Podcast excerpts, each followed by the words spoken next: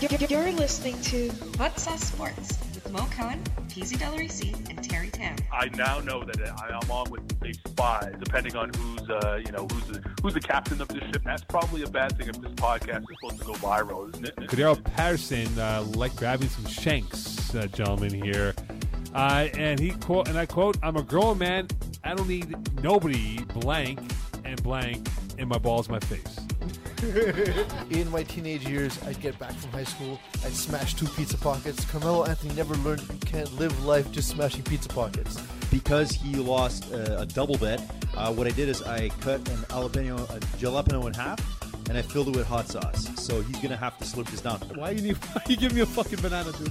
I'm not eating a banana. I'll just fucking. I'll rather piss in my mouth than eat this. Okay, so there we go. Stop stalling. Let's go. Let's go. Now, here are your hosts, Mo, Terry, and PZ.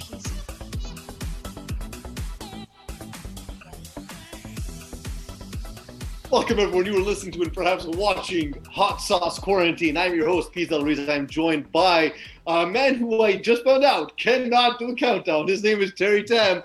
That was awful. The, the time gap between three and two seconds was about one minute long. It's because Uh, I went I went too fast when Eagle, Eagle was counting me down. I went too fast on the counting. It's my fault. It's all good. It's all good. Eagle, of course, joining us from studio. He's the only one in studio as we are still social distancing.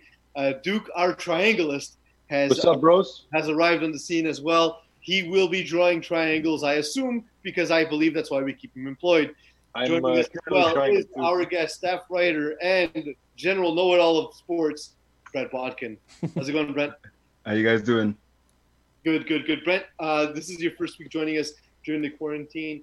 Uh, just so you know, we start the show by checking in on each other, seeing how we're doing, and complaining largely like old men about the things that are now inconvenient to us. Terry pointed out that uh, my annoyance at the grocery store is just because uh, I often don't realize that people have less money than me, and I'm a giant asshole. Yeah. Uh, so one thing I've done, I've ordered uh, groceries online because the experience got just absolutely uh, unenjoyable for me. So I ordered groceries from Walmart, and while I'm convinced that they're absolutely evil, they are completely prepared for this uh, for this period of quarantine like nobody else. I ordered my groceries. I went to the store, opened the trunk. They dropped in the trunk. That was my experience. In fact, I now realize if I order early enough online, they will deliver it to my home. My life just got a whole lot better. How about you guys? What's been inconvenient to you in the past uh, couple weeks? Inconvenient. I guess it's more of um like I wanted to go run at the park and everything's closed and I'm scared I'm gonna get like a fifteen hundred dollar fucking ticket. Yeah. Or my grocery store only lets one person in at a time. Like it's fucking stupid. So I gotta go to another one now. Online, motherfucker, I'm telling you. They deliver it right to you. Yeah. Really? I- like Amazon? Oh, no, I, I did through Walmart.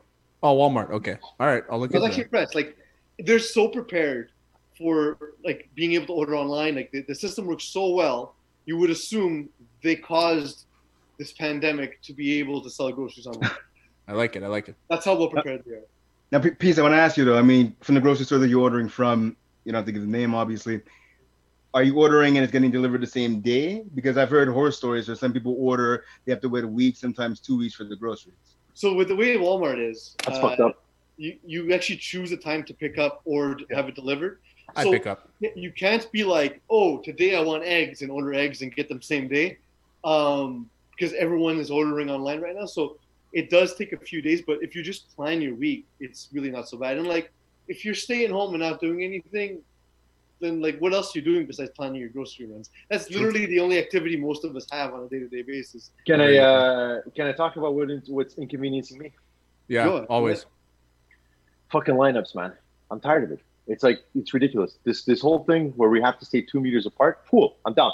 Why doesn't anyone ever stay two meters apart from me? As a matter of fact, they stand too close to me, and they talk to me, and like I'm I had to get medication for my dog because he's an idiot, and um and I'm waiting in a gigantic lineup. There's like ten people, and and the lineup for for the for the vet. It's not like a lineup for the grocery store. It everything takes forever, and um you know, like, and this girl behind me, she's like, "Hey, do you have a reservation?" First of all, fuck off. Secondly, I, I just said yes, but I said yes because even if I don't have it, what you're gonna kick me out of line? Yeah. God, And the key to life is always saying you have a reservation at all times. Yeah. totally. Why would I say fucking no And to blame that? Why them. would I say no to that? Yeah. I've No. gotten into a first class lounge in an airport by telling them I paid for it. So either you refund me or you let me in. And they let me in because there's no there's no mechanism for them to refund me for a thing I never bought in the first place. Yeah. Shout out Dominican Republic, by the way. Good job not checking anything. You, Spot you on. get you get to the line you get to the front of the line then then the worst thing is that you you have to do the stupid pay pass thing where she puts the machine up against the window and you got to pass your thing. But i have an old i have an old card so it's not working. So she's huffing and puffing because the goddamn pay pass bullshit's not working. So then she like kind of opens up the door puts her hand out with the with uh, with the debit machine. I'm trying it's still not working. I had to put my card in put the digits. the whole time i'm pressing digits i'm just thinking i'm getting fucking coronavirus right now just touching buttons, you know, and uh, Need- and all condoms this on your for one pill for one pill. What? Condoms on your fingers. That's what you gotta do. Brent, what's been up with you, man? You, apparently, people looking at this will not have known this, but you've shaved. yeah, yeah, here and there. I mean, I tried. I mean, and, you know, I, I, I kind of like the Jesus look. I want to give it this little mini afro I got going on here. I mean, that that's the biggest thing that's inconveniencing me is no barber. I mean, I can do it myself, but I'd rather not, right? Actually, Um, I actually just yeah. started grooming my beard. Yeah, there you go. I, I pick it out. I got an afro pick. I got one. I pick it out. I brush it out. What you gonna do? Um, I'll tell you what. Speaking of like horror stories about this, uh, what's inconveniencing me. Last week I went to the Laurentian Bank, and I will name drop where it is. The Laurentian Bank on the corner of Walkley and Sherbrooke. Okay. Drop off Noted. some groceries my mom. My mom lives in NDG, so I go. Let me go to the bank at the same time. Let me do the groceries. Kill two birds with one stone. So I went in there, and as most banks, that bank as well is closed. So the only area that's open is the front where you have the, the two guichet machines, right? So I go in to use Yeah. the ATM machines, and I'm in there. There's no one in there. I waited for a guy. He was in there before me. He finished, and then I walked inside after he left. We stayed at least 10 meters apart because again, I waited for him to finish his business, and then I went inside. So I'm in there. I'm halfway through. I'm taking out some cash. I'm paying some bills, whatever. And this guy comes into the bank. Now there's a double set of doors you have to go through to get into where the ATM machines are. So he comes to the first set of doors and then the second. So he's standing in the back because they have, you know how they have the uh the doors kind of like it's like a plastic divider that they put down in the bank. Yeah, yeah. Yeah. So Yeah. he's he's standing. Oh yeah. So he's standing up against the the plastic doors, plastic dividers, if you will. He's about three to four meters away from me, and I turn around and I look at him and go, "Dude, you couldn't wait till I'm done." Yo, So he a dick. turns around and faces the door. So he has his back to me, and he, he's huddled up literally in the corner. I don't know if he thought I was gonna kill him, because I gave, I gave him the look of death. But I, I, I do my business, and I'm leaving, and I'm just like, "You're an idiot." Like you could have waited two minutes, and it'd have been cool. Yeah, So Yeah. the point the point is though, as I'm walking by him to go through the doors, now that distance from four meters ends up being like maybe one to one and a half, putting him and myself in danger. And I'm walking out. I'm just like, some people are just stupid. Yeah. He's the thing is the people like they care, but they don't care enough. You yeah, I mean? and that's why we're in the situation we're in, right? Yeah. You think it's They that? I think, enough I to think it's talk that. about caring, but then they, when given the opportunity to do things properly, they fuck up. yeah. I feel like I feel like people don't know what a meter is though. Like if, if I was to just fucking tell you what a meter is, I would I know- be I know what a this meter is. right? This is a meter, right? It's like Terry knows what a meter is because it's 95 centimeters more than his cock. Um, Eagle, how much candy? Hey, thanks, man. That's you know, you're giving me a couple inches there. I got you, bud. I got you. Surprisingly, my diet has probably been the best it's ever been. No Only chocolate bars. because I'm not going to restaurants, I'm not grabbing junk food. Like it's all like smaller things, you know, trying to keep the grocery list to a minimum. Yeah, want how much sugar? stuff. I'm cooking at home. We did like pizzas. We're doing like You uh, you know baked goods I, at home. you, I don't believe this. You cook. I don't believe it. I cook better than you. Go fuck yourself. You're probably just cooking. Jesus. You're, you're frying up chocolate bars. This guy. The other day, where where uh, with Duke, uh, Duke and I were doing the episode, we interview with Marco, and at the end of the episode, Duke just starts firing up bacon. He starts Yeah. cooking bacon. You see the steam going up in the front of the camera. It's the way the episode ends is classic. It's fucking classic. Yeah, we got we got to cut that up. We got to cut it up. Why?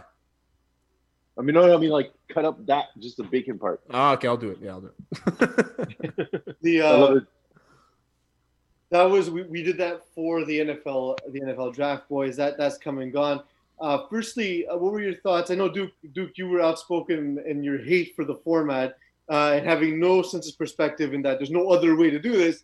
But Don't you were like it. hateful and enraged. Don't like it. How would you have done it differently, Mister Creative Man? Just get coronavirus and deal with it. Okay, that's done. Brent, are you sure the guy at the bank wasn't Dave? need to Fill space. It's like we were Could have been. Could have been. Brent, what were your thoughts on, on ESPN slash the NFL's endeavor to bring us uh, the NFL draft amidst a global pandemic? I mean, there's a couple of things. I mean, a you know they, they did the best they could, right? I mean, that's why I guess they had a collaborative effort with ESPN and the NFL Network.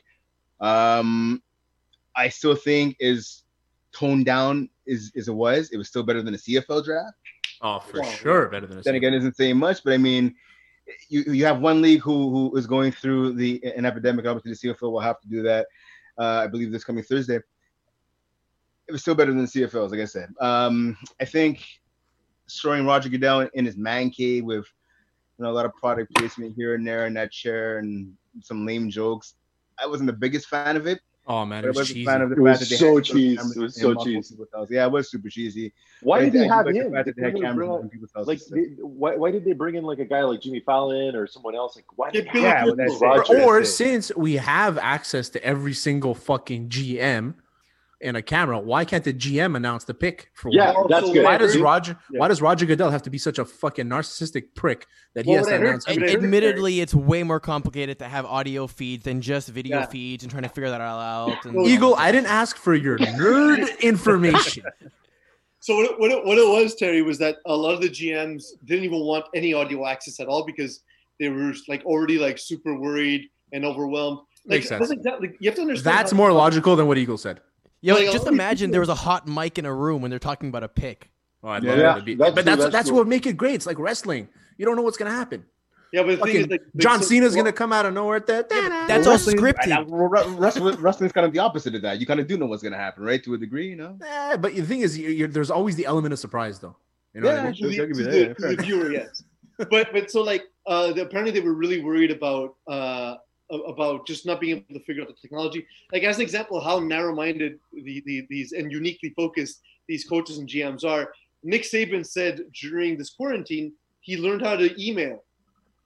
That was not a skill I thought anybody needed to learn how to do in 2020. So But that's- basically, That's what these guys are. They, these guys are just focused completely on football. They, they're not they're not people who do these things for themselves. Hey, Can- Terry, can we all take a to- you know moment, to use though? An email? Can we can we take a moment to appreciate the fact that they managed to figure out the audio to get a bunch of people to boo Roger Goodell at the beginning just to maintain the tradition? no, but also, you know what the funniest that part of that is? It was the Patriots. That was so when, cheese. when the That was so Patriots were picking. He like he turned all red because he thought he was gonna get like some support from the Pats. Yeah, The Pats fans they all booed him, and he's like, "Come on!" Like he's trying to like like chirp them, you know, and it, it wasn't working at all. He's the cheesiest and the worst person in the world. Um, couple like, of things. Number one, number one, right? the, Like um, So so like it, it's it's a tough job. It's a tough job to do like host like an award ceremony, for example. It's reputedly terrible. Everyone who's done it says they hate the experience. It's it's it's not easy to do. Ricky Gervais has been outspoken about how he's hated it. Billy Crystal in the past of the Academy Awards said it's just one of the toughest gigs there is. And you take someone who's already got no personality, he's completely wooden, Yeah. He's obviously in a Sears basement, Mhm. um, and then on top of that, he's he's having to deliver jokes and stuff where he's not an entertainer. Um, I actually had a bit of sympathy for Goodell in this one specific case, and then on top of that, they actually did the whole boo thing. As cheesy as it was, Duke, it was uh, they used the opportunity to raise money um, to have people bid on the ability to boo Roger Goodell live, Yeah. and they used that money to support Corona virus uh, like uh, treatment and so on and so forth. So Mhm. cool. kind of Super ridiculous. cheesy, but cool. Super cheesy, but cool. What were you gonna say, Duke? Uh, okay, a couple of things. Uh, wardrobe change. He had a wardrobe change halfway through. I don't know if you guys noticed. And also, Yeah. uh, as the Like Mr. went on, Rogers. he slowly, slowly faded into his couch. And I was just thinking, I'm like, he probably like sipped on something a little bit, you know. Also, between takes. like You you just- noticed it too. point, he's just like laid out like that. Like, just, like, You noticed it also, and so did I. I noticed that every time he makes a pick, he puts his left hand in his pocket. Yeah, that was so calculated, so fucking calculated. I think it's just like a nervous twitch for him because he's so, super awkward on camera. Like he's the most you- awkward human being of all time. there was uh I I mean no one noticed because no one cares but uh, the Raiders pick when uh, when the Raiders pick was announced they had a family that came on the screen and they um and they were like welcoming the Raiders and the kid he's like the Raiders suck Spot on. Spot on. Yeah. I, I just want to say two, two, two, two things. That like speaking about Goodell, sorry, in, in his defense, I mean, usually when you have the draft, he's on day one and you never see him again, right? So I think he did three days. I mean, and again, like you guys said, he's not someone that's comfortable on camera. So I guess you have to give him a little bit of credit for that. That he pretty much he stuck through all seven rounds of the draft, 200 and I believe 52 players. 52, 50, 53 actually. There's Mr. Irrelevant. It's the last yeah, one. exactly. What I mean, 253. exactly. 253. So I mean, he, he announced the majority of the picks, so you got to give him credit for that. Of course, yeah. And, and, and I think Doing his job. Yeah, but that's it. And I, and I think th- this is for you, Pease. I think a bigger picture to take a, a bit of a serious tone in that. And I read an article this morning. I, I, I thought of it a bit subconsciously, but then reading an article this morning in Undefeated, if if uh, the Dolphins weren't in the league, and if you just base it, like let's say you've never seen the NFL before, and, you, and your first experience in the NFL was the draft. If it wasn't for the Dolphins, you would have no black people working in the league or no person of color working in the league. It was it was Chris Harris, uh, Chris Grier, and uh, Brian Flores. Brian Flores, yeah. That's and obviously there's a lot more uh, minorities working in the NFL. But if you're just basing it off of uh, uh, Thursday, Friday, and Saturday alone, you would just think it's a bunch of white people working for the NFL. That's true. That's well, I mean, I mean, how many, how many, how many black GMs are there now? There's Andrew Berry. He's the new one, right? Yeah, four, I believe. Four. And how many black coaches are there? Four, five. Tomlin, Flores. I always forget about Tomlin. Tomlin. Lynn. I think I'm going to be. Uh, There was like five two years ago. Last year it dropped down to like three because they fired what's his name, the guy from. Um, wait, there's the guy from Denver. What's his name? yeah, Vance Joseph. He, he's a defensive Joseph, coordinator it. now with the Cardinals, I believe. Okay, there you go. Um, good question. I think in terms of yeah, head coaches, yeah, uh, Tomlin, Lynn, uh, Brian Flores, and uh, yeah, but e- either way- that- the Pretty sure that's about it. to, to think about it. The yeah. fact Either that way, you have I to don't- consider it is the point itself. Yeah. Either way, I don't remember uh, any having any black GMs other than fucking on ballers. You know what I mean? But there you go, right? There you yeah. go. It was. I don't think. I think it's the first time. Like two years ago was the first time that any there was ever a black GM. Yeah, and it's it's No, no, it was before that. They had a uh, that? Ray Farmer with the Browns. Oh, yeah, that's true. Manziel. That's true. I think there's That's been a couple here and there, but yeah, I mean it's few and far between, right? You can't remember them. It- it's it's it's extremely uh, odd considering uh, like the when you consider the percentage of your employees that are black um, Hmm. that are, or just even period aren't white period uh, and it's something that's even plaguing the NBA the, the I know the Bulls have had to deal uh, with the fact that they've come under criticism hiring literally people with even all the same names like let, let alone that they're all white they're all the same white people that they've been hiring for years. We'll get we'll get to the Bulls in a little bit uh, before that, uh, we, we did talk about the Dolphins. Dolphins. I, I was thinking of of Dwight Schrute on The Office um, when he was saying, "It's never the man you most ex- most expect. It's never the one you least expect. It's who you most medium expect." And I was saying the whole time, don't listen to the smoke screen. They're drafting Tua. All of this has been about Tua. It's always been about Tua. It's always who you most medium suspect. They drafted Tua Tagovailoa, and for the first time in my Dolphins life since Dan Marino, my Dolphins have a quarterback. I don't even care if it works. They just they drafted a guy that wasn't the one who looked like everyone else. Just give me something a little bit different. Give me the guy who has a chance to be special. I'm happy. I'm happy as a Dolphins fan. Well, who the fuck wants to look at a guy like Ryan Tannehill? You know, what I mean, at least Tua, he's like a young, good-looking guy. He's jacked. That Ryan Tannehill was like oh, the only quarterback that you guys have ever had has always been like some bare, like quasi out of shape white guy. Well, I mean, Tannehill, Um, Tannehill's pretty good shape, man. Like he's No, like, he's got a belly. maybe- no, he doesn't. I mean, No, he's in shape. He's in Ryan. Fitzpatrick You're- definitely has a gut. Comes Ryan and goes. Fitzpatrick has some beer. Um, but Meathead facts.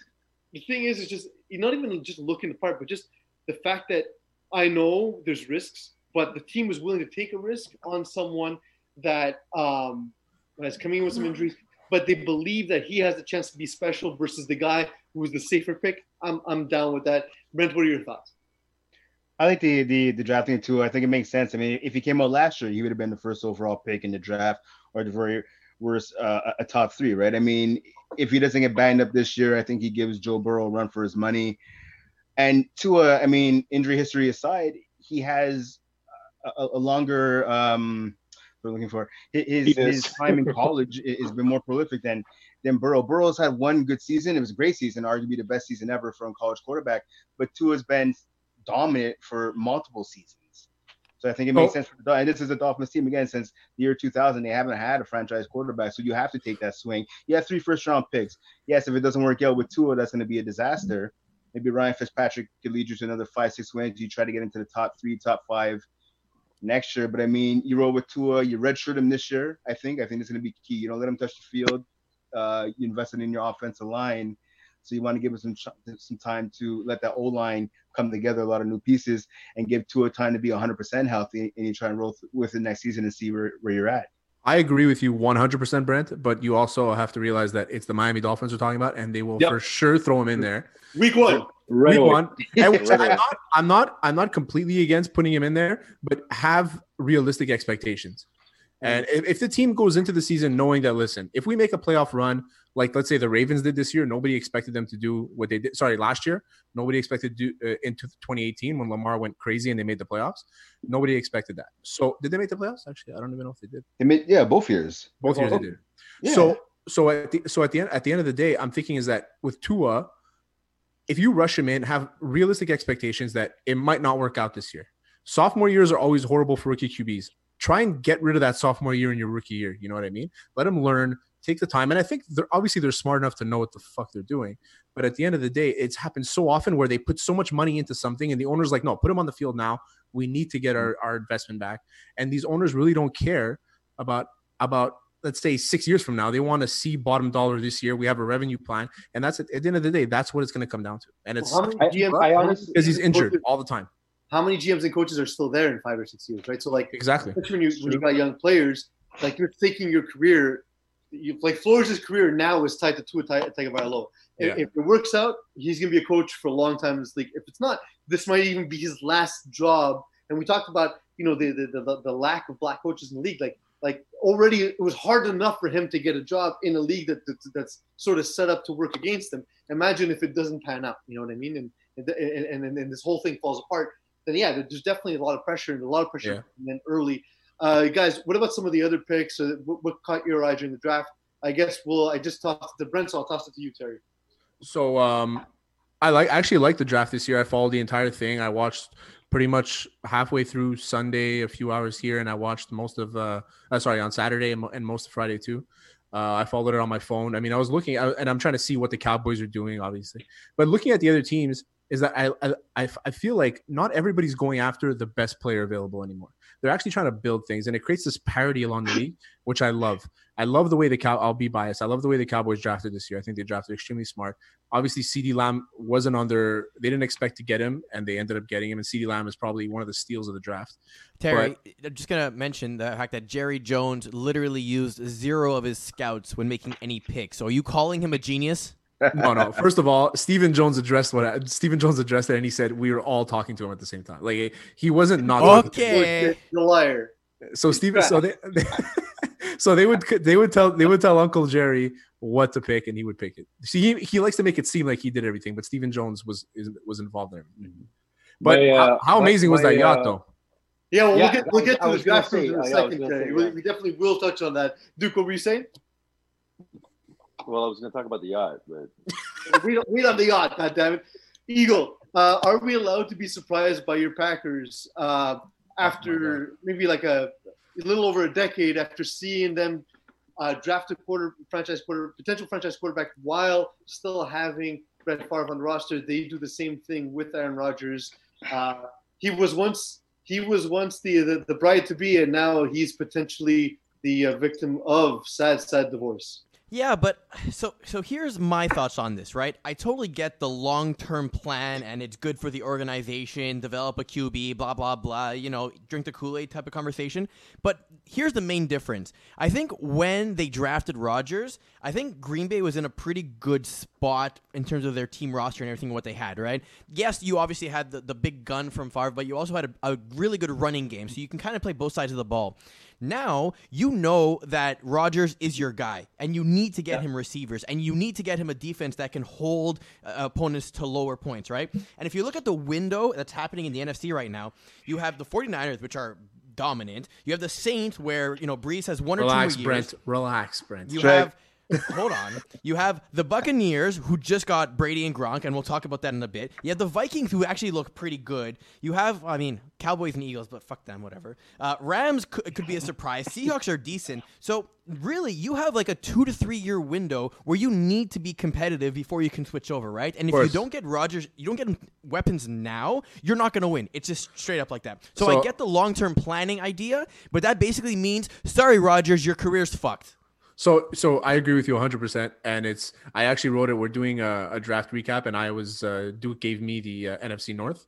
Oh, Ozangui, and uh, and I and I gave the Packers a C plus rating only because they gave no weapons to fucking Aaron Rodgers. And what are you telling him at this point? You're telling him like figure it out, and we're gonna we're gonna draft for the next two years. They drafted every single position except the wide receiver. Yeah, and they even drafted John Runyan's son in the sixth round, which I loved because he's he's awesome. But it, it's also this was also John Runyan, his name is John Runyan. This is a draft that was like Those food names all over again.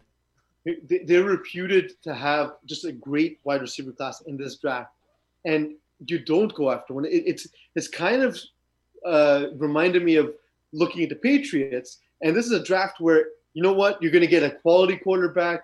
Uh, you're seeing guys like guys that that went in, in rounds. Uh, you know, like Jalen Hurts would have been the first overall pick last year. Jake Fromm would have been a first round pick last year. Justin Herbert would have been a top three last year.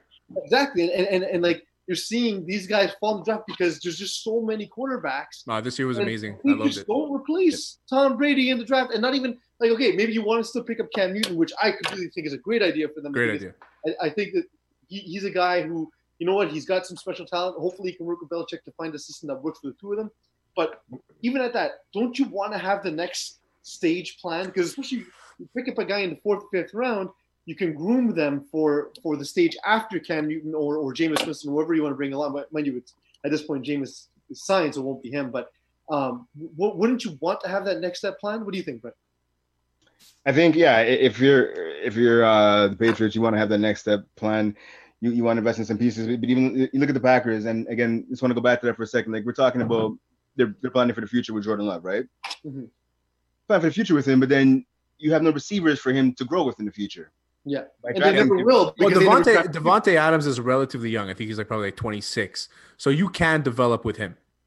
Okay, you can, but okay, hold on. Davante Adams had 83 catches, right? He's a Pro Bowl alternate, which is great. Yeah. The next highest receiver on that team, I think, was uh, Dr- John Allison, I believe, or J- Jay Kumerow, I have no 35 catches. You're going from 83 to 35 catches, and I understand they went 13 to three last year, right? Davante Adams needs help. They give him they give him no help. But all that aside, the last time I checked, when my Niners rolled all over them, it was the run game. They gave up over 300 yards on the ground to the Packers defense. Who they who did they add on defense really this this offseason? In the draft, they, they got three defensive guys all later than the fourth round. So not Yeah. only are you not helping Aaron Rodgers, you're not helping your defense, which if I'm I wouldn't be surprised right now if Raheem Mostert was still running on the Packers defense. Like, what are you doing? I I mean, it's I I've actually said this a few times, but I hate disagreeing with Stephen A. Smith. And Stephen A. Smith said something like that um, Aaron Rodgers should ask for a trade. And I'm not, I don't think he should ask for a trade, but I think you should really talk to upper to upper management and say, "What the fuck did you guys do?" Unless he's guys- in on it and there is some plan Yeah. that he's okay with, but Mm. otherwise, yeah, if it was me, I'd be like, "What the fuck are you guys doing?" Yeah, Because If they don't- Belichick, they I'd do the same thing because now he has no QB. So what are they gonna do? Well, who's the who's the QB? They have that rookie they drafted last year. Uh, what's his Jarrett? Stidham. Jarrett Stidham and Brian Hoyer. Really? I mean, and listen, you know what? Jarrett Stidham might be better than than, we think. He- Yeah. I think he was a fourth round pick last year, and, and we're, we're not there, right? We're not at the Patriots practices. We're not in the locker room, so maybe he, he's better than what we all think. To say Brady was better, well, anyone anyone thought when he went in the sixth round of, of the draft, but you you have to add some kind of experience. Like I I, I- I agree with you, Terry. They should add Cam Newton. I think that would be huge. I, I should wrote it in the article that I wrote for you guys Yeah. on Hot Sauce Sports. They have to add somebody. 'Cause, I mean, if you're gonna roll into the season with Jarrett Stidham and Brian Hoyer as your two quarterbacks, you don't want to count Bill Belichick out. But I mean, at this point, everyone else in the AFC East got better except for the Patriots. And that's what I've been. That's what I was saying too. Is that the Dolphins, if they do this well, and I think they did, they did do it relatively well. I mean, I didn't look at every pick, but for the the first round, I think they killed it. And um, I just think that they are the team to beat now, and maybe two years. This year, the Don't Jets sleep on the or the Bills. Bill- Don't sleep on the Bills. yeah, that's what I'm saying. The Jets or the Bills. very good team, man. Yeah, I agree. I think that they made the playoffs last year. I think the Bills are the team to beat, and the Jets are right behind them. And it's not it's not far fetched to think that Sam Darnold isn't a really good quarterback. The only problem is Pieces boy Adam Gase. Oh, hold on, hold on, hold on, hold on. Are you wait, wait? Are we talking about the Jets and the fucking Bills? Yeah, Yes.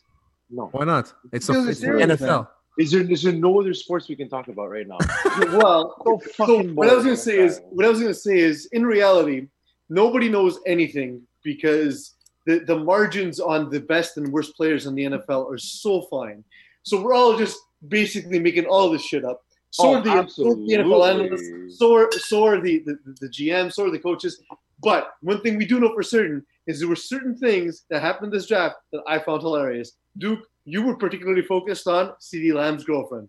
Oh yeah, I, I was, I was, but that's not the funniest thing I found. I will say that is that was the the best thing, but um, low key number one pick would be uh, Jon Gruden having his entire fucking draft board just out for everybody to see. Like It was an actual board. you- It was an Oh, actual board. Yeah, it was a whiteboard. yeah, and, and if you look at the board, there's players that were taken ahead. Like so, they they basically uh, they they took they took Ruggs, and then and then they took some fucking random cornerback. Not random. He's, secondary. Yeah, he's an I Arnette, Arnette, it was Arnette, Arnette, Arnette, it's okay. from Ohio okay, State. But he had his he had his board out. So the whole time I'm thinking, I'm like, teams are going to draft based on what you're thinking, especially if you're like it's team that's just before before that, and like no, but it makes it makes a difference. Like for sure, they had some they had some nerd like Eagle just like zooming into the screenshot and trying to analyze like what the names were so that they can figure it out. I mean, this is the NFL. Um, that was the funniest thing. But CeeDee Lamb and his girlfriend, I mean, there's not enough we can talk about about this. I mean, I just the whole thing, the fact that she used to dra- date Trae Young before, um, like, and now she's with this guy, and you know, she grabs the phone and he gives him that look, and then um, the mother on the side, by the way, the mother was a highlight of the whole clip. Yeah, the mother gave her that look like she, the mother gave her that look like you ain't shit anyways. So, so we're not we're not talking about the, probably the best moment was Isaiah Wilson when he got drafted. Exactly. I was waiting Yeah. for someone Yeah, that's good news. that. So Isaiah Wilson got drafted. His Yeah. girlfriend, his girlfriend was he was like crying, his head down. He's happy he just got drafted in the NFL, and uh, his girlfriend's sitting on top of him, and she's like leaning on him, and she's taking up the entire camera. And you just see, I guess it was his mom. We don't know who it was. I'm pretty sure. It was his I'm mom. pretty sure it was his mom. Yeah, yeah. She comes. mom, She comes from believe. Had to behind. be his mom. she comes from behind her, and she lifts her up and just basically like tosses her to the side. It was classic. It was classic. It's so good. It's so good. That my favorite moment. My favorite Also, moment we need- was we need Mike clip. Vrabel's home because my thing is, I love, I love that all of the houses that coaches, uh, they all reflected the coach's personality. Of like course. To the T. Like Jon Gruden, A bit of a completely lost, has no idea what he's doing. Sorry, No idea. Like Jon Gruden, uh, having everything out to go, talks Yeah. too much. Mike Zimmer, uh, Zimmer the Ranch. Zimmer Ranch. But, but Mike Vrabel having one son who has a, a red mullet, the other son in a Yeah. unitard, and then the, they had somebody else taking his shit in the, in the bathroom that you caught a reflection of. It was amazing. All of it was was the most Titans thing ever. It's the Yeah, most- Titans, they're an NFL team, team, I think. It's the most Mike Vrabel thing you'll ever see ever. The unitard. That was good. That was good. was cool. True. Yeah, it was classic. I loved it. I loved it. Um, they should do this. They, I guess you know what? And yeah, I know I'm a big hater, but maybe we should repeat this format again next year. I'm just saying. Uh, I mean, I think I think it's something to look at. I mean, I don't think they should not they should knock. it. I mean, what's the point of having everybody there? Money. kinda- I kind of liked seeing coaches with their families and stuff. Like that was kind of cool. Yeah. Uh, Brent, do you have any moments that you like laughing at? Now again, like I, I was Ter- Terry took the words out of my mouth. I was gonna go with the Isaiah um, Wilson uh, moment there with his girlfriend and his mom. I thought that was hilarious. Um, I know Isaiah Simmons, the linebacker, uh, they got drafted by the Cardinals.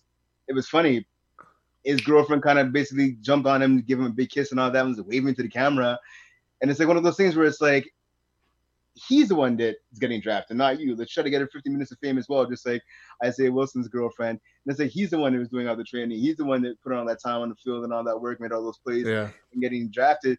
And it's like she she gave him the kiss, and then it's like she's waving to the camera, trying to tell all the other girls looking at him, "This is my man." But I don't know about you. I don't know too many ladies that be watching the draft. I mean, they just go to, go, go to the Pro Bowl parties, they go to There the Super go, Bowl yeah. parties, or the, or the parties after whatever games, but they're not really watching the draft. Just No. trying to trying to mark their own market territory right there. I think it's a little it's a little early to be doing that. I think. Under underrated moment. There was I forgot who got drafted. I That's the mom. That's the it mom was it was a big it was they had like a, a lot of people at the party and then the player got drafted. It might have been Javon Kinlaw actually now I think about it and everybody went off to the side and you just see his uncle going in front of the camera and just kind of like posing in front of the camera. Yeah. it was so fun. I forgot who it was but it was classic. The uh the, one of the, my favorite draft rooms was of course jerry jones's yacht. Terry and i before we knew it was the yacht we we postulated that it was uh, a bunker inside the mouth of a, vol- a volcano Yeah. volcanoes have mouths right? I didn't just make that up. Well that's where all the that's where the lava is. There we go. He's yeah lava monster jerry jones. Uncle Uncle Jerry was on his yacht with his uh, seven year old wife who's thirty years younger than him. Yeah yeah pretty much pretty much. Another one too uh, cliff, cliff kingsbury's house. Amazing. How, how much time do you think it cost uh, how, how much money do you think it cost to remove all of the sex stains before the draft? The sex stains? I mean Cliff Yeah. Kingsbury he's a lot of sex. There's a lot of sex going on there I, I will, I'll be honest. I'll be honest. It kind of pissed me off. He had his shoes inside. Like why that Well, house was that house was loafers, take your man. shoes off, man. He probably has Those house aren't- shoes. Those aren't shoes he's walking outside with. Those are driving shoes, man. Yeah, Nah, those are those are house shoes, man. He just wears them inside. Unbelievable. Classy, Unbelievable. classy. It's like it's, I don't it's like me and my my my pantoufles. Yeah, exactly, exactly.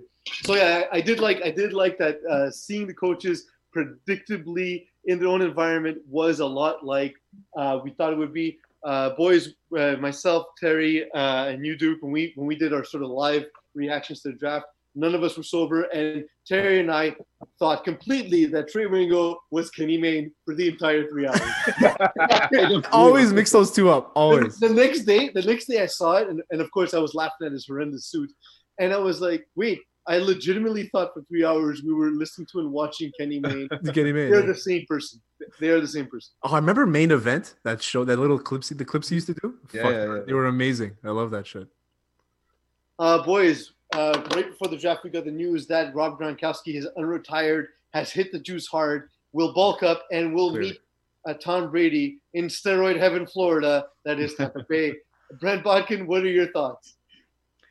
I think it's huge. Uh, obviously, Gronk, future Hall of Famer, right? Uh, joining joining his boy Brady down in Tampa. I think, as, as I wrote in my article for you guys, I think that might have changed the the balance of power in the NFC South. Um, because you look at it, right? You already have Chris Godwin, you already have uh, Mike Evans, phenomenal receivers. You add the best quarterback of this generation to that group. I mean, they address the offensive line, uh, taking Tristan Wirfs in the first round of the draft. So I mean, I think their offense is set, and that's just it's a really good team. Yeah, Bruce Arians calling all the shots on offense. I, I, I think it's huge.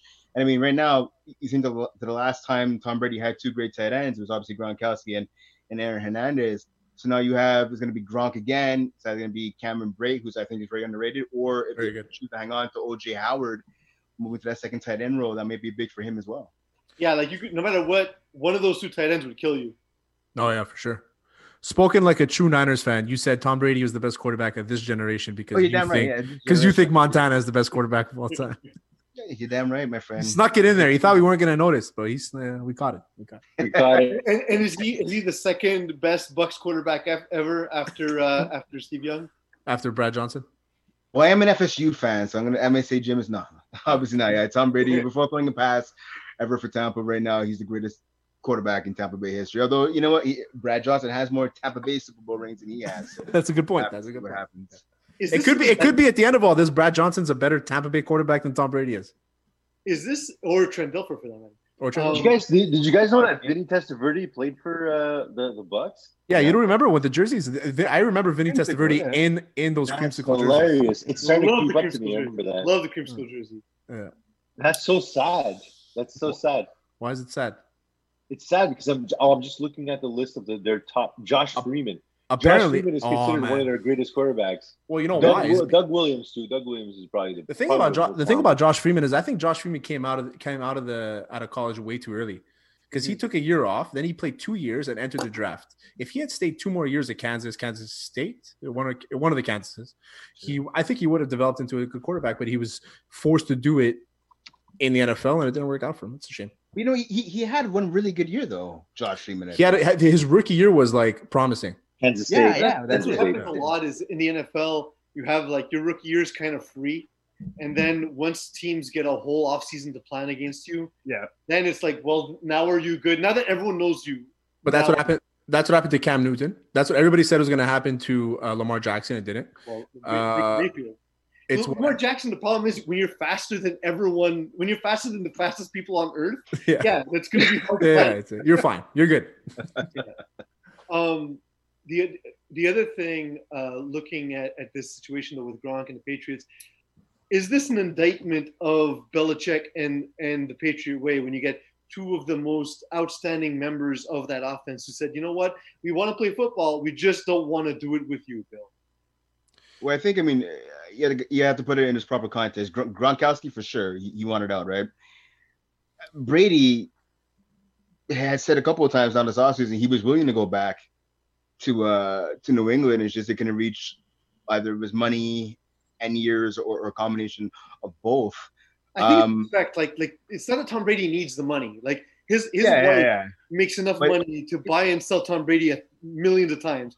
But the thing is, is that um that he felt that okay, well, I took pay cuts and pay cuts and pay cuts, and and Yeah. we kind of saw this with the Jordan documentary, which we'll touch on in a second. With Scottie Pippen, it's not that he didn't make his money because he actually made more money in his career than Michael Jordan did, but it was the fact that I took the pay cuts to do the team to do the team a solid. Now, Yeah, when are you it. rewarding me for my loyalty? And the answer with that with teams is never. Yeah. No, you're right about that. You're you're you're, you're right about that 100. percent And I think it's also you think of the fact that a lot of the quarterbacks. Name me one really good quarterback that's not on a rookie contract is making less than 24, 25 million this year, Doesn't right? happen. So if you're Brady, happen. why Ryan would you do Tannehill that? was making more than, than Exactly, Brady. yeah. That's it, right? That's it. That's it. Matthew Stafford for a good part of his career was making more than Brady as well, right? But it's Matthew Stafford. quarterback signs in the offseason is always going to be the next highest paid quarterback, right? And anyone in the top 15. true. Always, it's always gonna be like I think that. it's because The previous one set the market. But that's the thing with that's the thing with that was always Tom Brady. But that's the thing with Dak this year is everybody's freaking out about how much money he's probably going to get. But at the end of the day, it's that the market dictates your value, right? And the That's market right now. Football fans don't understand basic economics, is what I'm, I'm realizing. It's like it's capped, right? Like, Yeah. and, and not only that, it's capped, and owners own players for the first three years of their career when they're most profitable. And the average NFL career is three and a half years. So you're getting free, all borderline free production for, from so many players that the money has to go to somebody. Somebody. So you're Right, obviously right, in but positions well, why, why, why would the money go towards why, would the money go towards Amari Cooper as opposed to uh, Dak Prescott? Like that that's But the thing even, that even the Amari Cooper contract, the, even the Amari Cooper contract is structured so that they're paying it uh, the bulk of it up front while they're still able to franchise Dak, Yeah. and and and they have the expendable income. They can get away from that from from the Amari Co- Co- Cooper contract In like three years. which Yeah. I expect them to do. Yeah. They probably. plus, plus, plus, plus, sorry, sorry, guys. Plus, Washington was on Amari Cooper, right? Yeah. They, So they they had had to be. Washington's offer, pretty much. Yeah. Yeah, They had- they they, their hand was kind of forced, but they had to pay him. He's your number one receiver. do, do, you- do you guys do you guys feel that Wash that the Redskins do this? That I feel like they do this uh, frequently, where like they will overbid for a player just so that the fucking Cowboys can. Yeah, because Dan because Dan yeah. Snyder is probably worse than an itchy asshole in church. in church. Yeah, because In you can't scratch your ass in church. Um, That's okay. switching to college basketball for a second, Teshaun Hightower, Terry, you wrote an article about this crazy story. Uh, NCAA, NBA, uh, you know, projected NBA uh, pick gets arrested for murder, and the story is out now. The attorneys are not are not even saying that you know uh, he's innocent. They're saying it was self defense. Yeah, six people against one.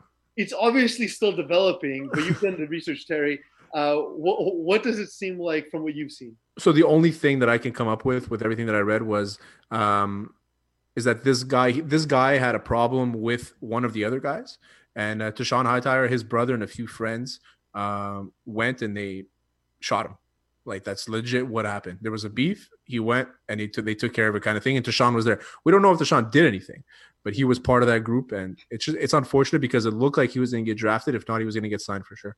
He was a good player. He was averaging like 16 points a game in Tulane. Absolutely, absolutely. He was he was actually he was at another school before transferring to Tulane. Georgia. Georgia, yeah, that's Georgia, it. It was Georgia. I figured I would remember that as a Georgia player. For some reason, uh, because Georgia basketball is irrelevant, it slipped my mind. It's a shame because if, if if there were more sports right now, we wouldn't have heard that story. We probably would have heard it, but it wouldn't have been. You know, we would have it would have passed by the ticker, but you know what I mean. It's like it, this, but this stuff happens a lot more often than we. The kids in college, man, is like they don't have a lot of guidance, and sometimes they they just they end up getting drug, uh, doing drugs or fucking up, and the NCAA doesn't do them any favors by allowing them to live their life. So they they struggle, man, and some people make the some people make the wrong decision, and it's fucking stupid. But you know what I mean. It's hopefully he comes out of it. Hopefully he's hopefully he's innocent, and uh, and he makes and he's able to make a career out of it. We're I so remember- That's starved another- for sports drama that even during the NFL draft, they were mentioning like the sob stories of all the. I was gonna say that, yeah. One guy, I forgot, it was Tee Higgins. Tee Higgins, they put that his mother was addicted to crack as a as, Yeah, a, they did. They did. I saw that. as a bullet point. Like, go fuck yourself. No, And honestly, the- and- and that's- that- that's was one of the the things I don't like about the the third draft. fact. Like the first two facts were always football facts, and the third one was like he Yeah. kicked his uh, his sixth grade teacher in the teeth. There was No, one was- guy, one guy. It says It accused much, of rape, accused of rape, acquitted of all Yeah. charges. Why Yeah, put yeah, them yeah, there? Why is it there? Why Why the fuck there? put that? Why put that? Yeah. Like, fuck.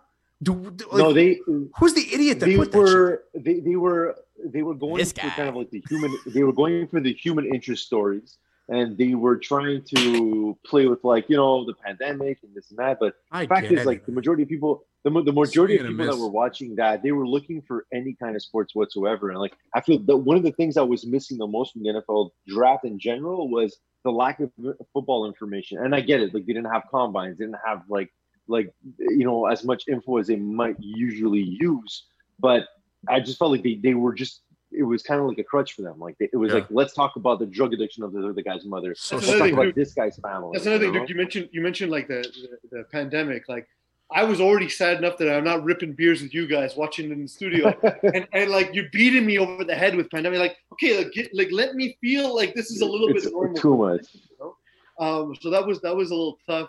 Um, then we were given the gift that is uh, Aaron Gordon's diss track. So from from the draft to murder to diss track, I have a theory, Brent. Um, after Dame, after Dame Lillard, is Shaq still the second best NBA rapper of all time? I say yeah. I want to say yeah. That's because he, he did a song with Biggie.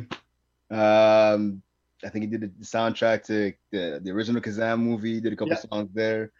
Uh, I mean, you have some other guys like Iman Shumpert, Metta World Peace. Nah, I don't know. Kobe. Kobe came out. The song was awful. Was so that's bad. right. That's right. That's so right. bad. That's right. That's right. So, but That's like, I listened to the Aaron Gordon one. It's awful. It's all. It's, It's horrible. I, almost I saw, I saw the No, today. It's horrible. Uh, what are you talking about? It's amazing. No, it's terrible. It's you just It's so bad. It's, it's so bad. It's good. Yo, You you're know what I crying worse than Drake. It's the worst. It's the worst. um, and then and then the only thing that was worse than that was D Wade's rapper Rick Ross.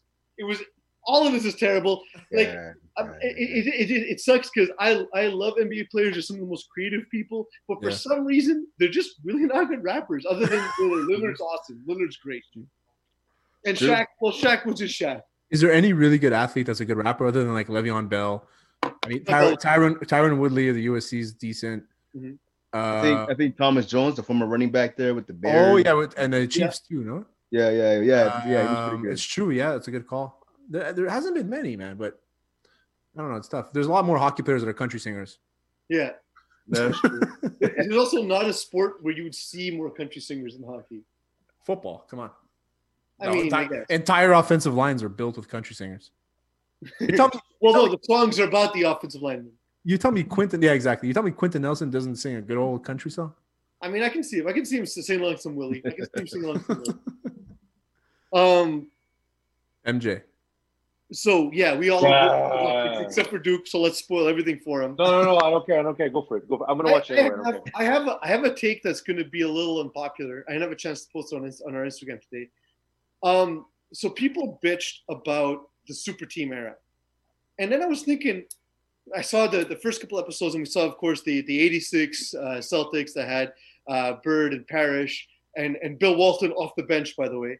Mhm. Um, and then we see now that this era of the of the Bulls that had Pippen, uh, Michael Jordan, and th- they go out to get Dennis Rodman, uh, which in that NBA, uh, someone who was Dennis Rodman. It, it's it's more impactful than even what Draymond Green was the Warriors.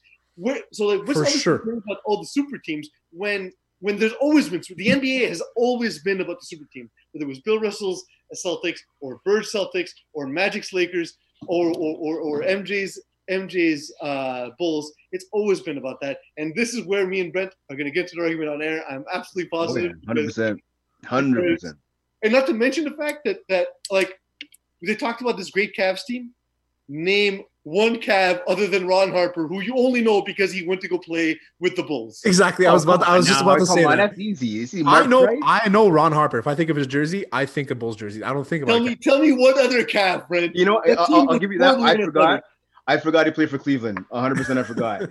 Uh, Brad Daugherty, Craig Ehlo, the, the Jordan shot. Stop this. Craig Ehlo's known because of that Jordan shot. You're, you're you're you're reaching here. You're reaching. on, dude, like- I, I- I don't know about you guys, but growing up, I played a lot of NBA Jam. Mark Price was the man, yo. Mark Price. Okay, yeah, you know what? I, Should thi- I think Cleveland. Larry Yeah, Nance Sr. Nobody played with the Cavs. I think Nobody Cleveland is the only the team I did. I did. Cleveland's the only team I didn't use in the Space Jam. It's the only Exactly. team. Mark Price could shoot the three man in that game. Let me tell you. and like like so so the thing is i i understand and and this isn't to me doubting jordan's greatness. If anything J- what jordan and that bulls team brought allowed us to, to have the nba that is because a, a lot of athletes that would have otherwise played football guys who shaped like lebron didn't used to go and play in the basketball because it wasn't the shine on the True. nba that there is now. Uh, so you're getting insane athleticism combined with the most proficient scoring we've ever seen. I understand guys can't do on defense what they used to do, but you also can't do that to a guy who's shooting a three from half court. Uh, we've never seen guys even shaped like Giannis Antetokounmpo before. We've never seen shooters shaped like Kevin Durant before. Um, I understand, I understand how great Jordan was, but to me, it's it's it speaks volumes. He was that much better than everyone around him because th- he didn't have to face teams like that that, that exist in today's NBA. You know what? I mean- it's you're right. I mean, if I if I watch if I watch the highlights and I'm obviously I watched it and they beat a tough Detroit Pistons team. I'll hmm. never take that away. Detroit that Detroit Pistons team was was stacked, and they, they but they also played against a lot of weak teams. So when He I talk about made the playoffs by winning 30 games in Jordan's first season. in Jordan's first season, exactly, yeah. But then they lost in the first, but they lost in the first round, so everything's relative. Make the playoffs now by winning 30 of their games. I mean, in the East, probably it'll happen. Not really. The East just had a bad top. The middle was actually all right. no, but at the end of the day, is that they're always every time I watch a highlight of Michael Jordan, he's always crossing over a guy that looks like me, some five Yeah. foot, some five foot guy, a nine white guy with great hair. You know what I mean? And he, that's, that's what I'm saying. Is like that's why I can't really get into the whole he, he's dominant and he turns it on. He does turn it on more better than anybody I've ever seen. But mm-hmm. I I still can't make an argument that he's better than LeBron James. I can't. Gen- make generally, I, generally I, I mean, I mean, the oh, sorry, sorry. uh, I'm gonna take that back. I yeah. could, ta- I could make a sorry, Duke. I could make a, an argument, but I just can't get over the fact that LeBron has dominated every game from regular season all the way to the playoffs, and he's he never really needed anybody. except for when he was guarded by JJ Barea, but that's another story. JJ Barea is a he's a Um, sick defender.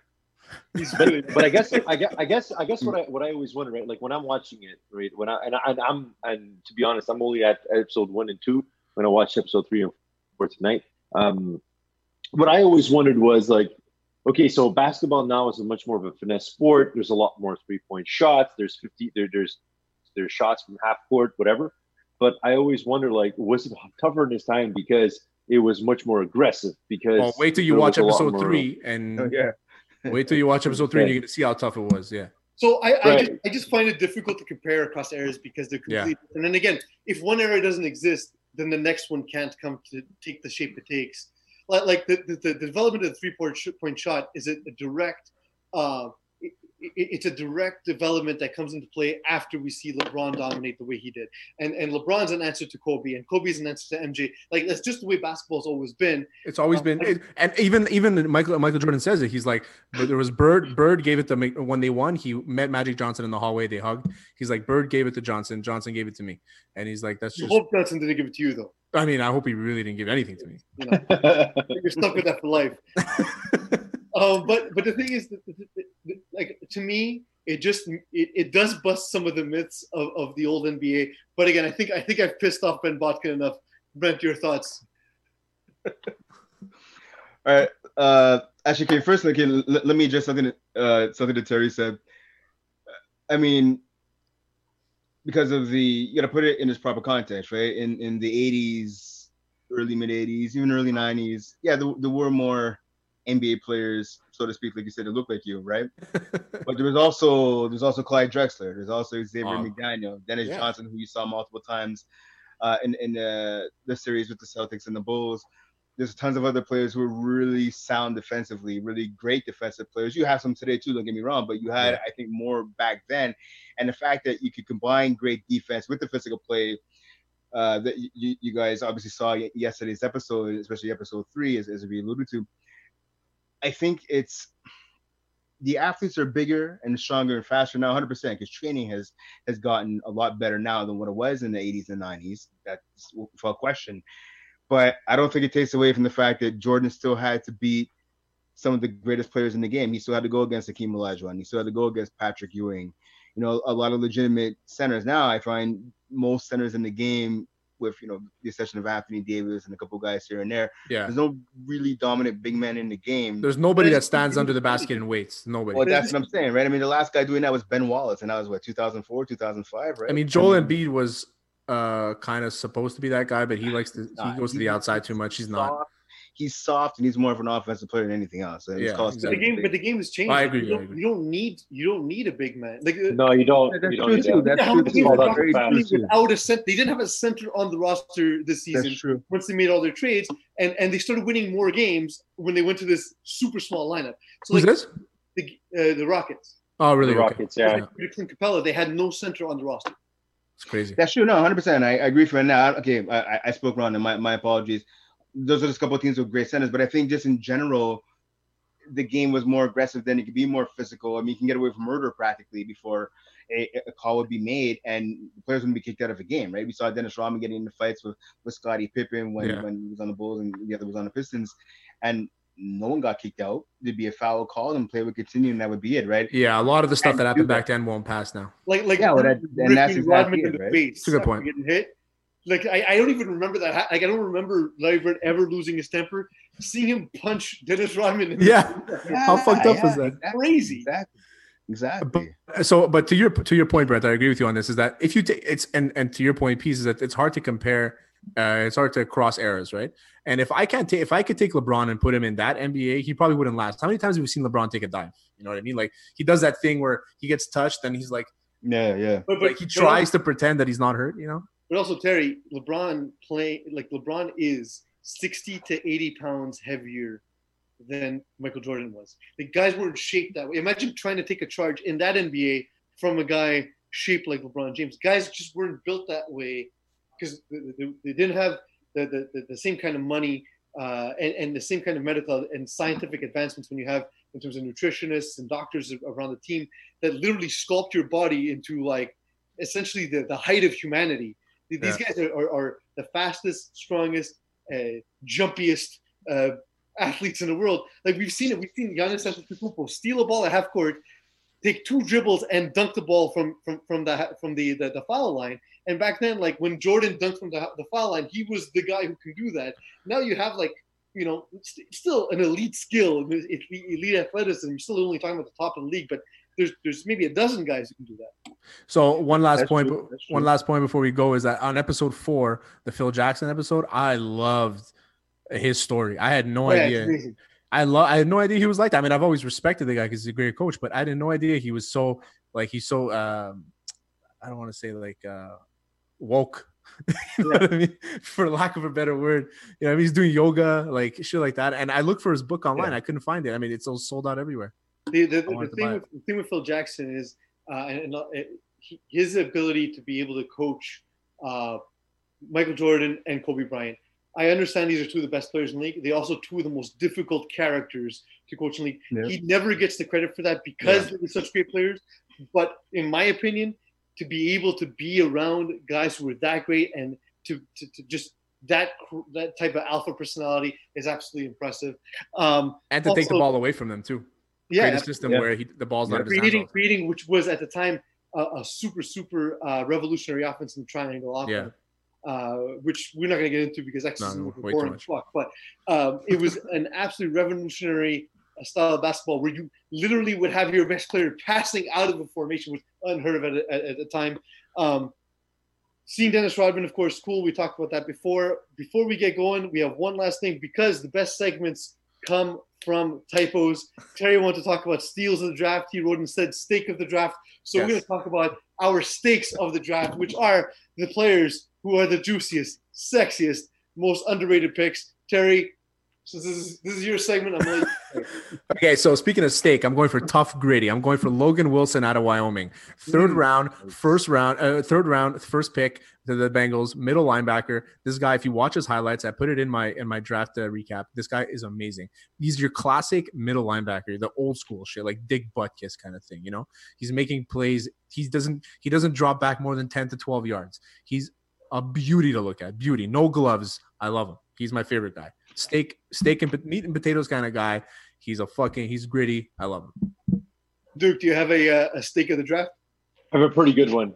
Um, I but I, I have to kind of work with this a little bit because the guy I'm looking at, third round pick, all right, Lynn Bowden Jr. from the Oh, Raiders. yeah. Okay. Yeah. Now I like this guy, and the thing is, I couldn't think of the right kind of steak to to associate to it. So I was thinking of like something with pork, like um, like a uh, piece. You got to help me with this, man. Like a I don't know. It's because pork is a versatile. It's a versatile meat. You can cook it in so many different ways. Um, like a pork loin or shoulder, Like- pork like a shoulder. Nagano chop. Nagano, Or Nagano, a Nagano chop, chop, yeah, good. Nagano chop is this nice, dude, yeah. this dude has played quarterback. He's played running back. he's been a wide receiver. He's returned. He's returned punts. He's a punter. Like he's done. He's played for almost every offensive position except for obviously the offensive line. So that's the guy I'm looking forward to. Brent, what's your stake of the your stake of the draft? I'm gonna go with um, Justin Madubuike, uh, defensive tackle. Went to the Ravens in the third round. This guy, he, he could he could collapse the pocket. He can get after the quarterback. He's good at stuff in the run. I don't know if you guys remember earlier in the season, the Ravens uh, they had to deal with Michael Brockers from the Rams. It fell apart. He ended up going back to Los Angeles. I think adding a guy like Madubuike to a defensive line to add a Calais Campbell, I think that's going to be huge. Gonna be huge for that defense. I, and I'm a former defensive tackle myself, so I figure, you know what? Let me stick with the defensive tackle as well. There you go. I love it. I love it. Nice. Eagle, your stake of the draft. Um, so everyone should know what a tomahawk steak is. So it's Yes. this big fucking steak animals. with at least five or more inches of extra big bone. And so I'm going with the one, the only Big Dick Joe. Give me them inches. It's also a great steak. Well, obviously, Eagle goes for the big bone. That's one thing we know about Eagle. Uh, my stake of the draft, gentlemen. Uh, Terry, this, is- this is one of your guys. He went to the Cowboys. Uh, Wisconsin center. Tyler, I don't, I don't even know how to say his name because I don't watch Wisconsin Sa- football. 'cause I'm- see- I'm see- shitty person. See ya, Um, Daz. Tyler Biadass because he's Biadass. Uh, Yes. he plays center, plays guard. The guy is just pure sirloin steak. He's replacing uh, Travis Frederick. and thick. You gotta love that. Guy's gonna move the pile for them. Uh, I'm I'm a big fan. I was I, I love watching offensive line flips. Watching guys abuse Oh, yeah. guys half their size because there's no disparity in college football other than like the rich kids and the poor kids. That's how it's like with offensive linemen and defensive linemen who are half their Very size. You see them getting just swallowed by these monsters. Like watching a lineman from Alabama or LSU going up against a guy from Appalachian State is a beauty. This would be something. Yo, I was there in person for Georgia, Georgia Tech. Yeah. My God, I felt bad for those kids. The, the Yeah, you saw Georgia that- offensive that line fight too, had huh? been to court for battery. It was awful. Those kids are so Yeah. small compared to the Georgia kids. They Um, were so guys, pissed that they got into a giant fist fight. That's it. That that's been our show this week. That was our stake of the draft. Brent, thank you for joining us. It's great catching up with you, my man. I missed you. Uh, Duke, nice to see you again. Terry, thank you for all you do week in week out. Eagle, thanks for joining us again. We missed you last couple of shows. It's never the same when you're not here. And you've You've been listening to Hot Sauce. I think I did it wrong again, Eagle. I got it. I got it. I hit the sound in my head. Did I miss it? Yeah, you, Oh, you got it. I got you. Nice. Thank you, Eagle. That's all you boys. Have a great night. All right, ciao, guys. Take care. Later, boys. Good one.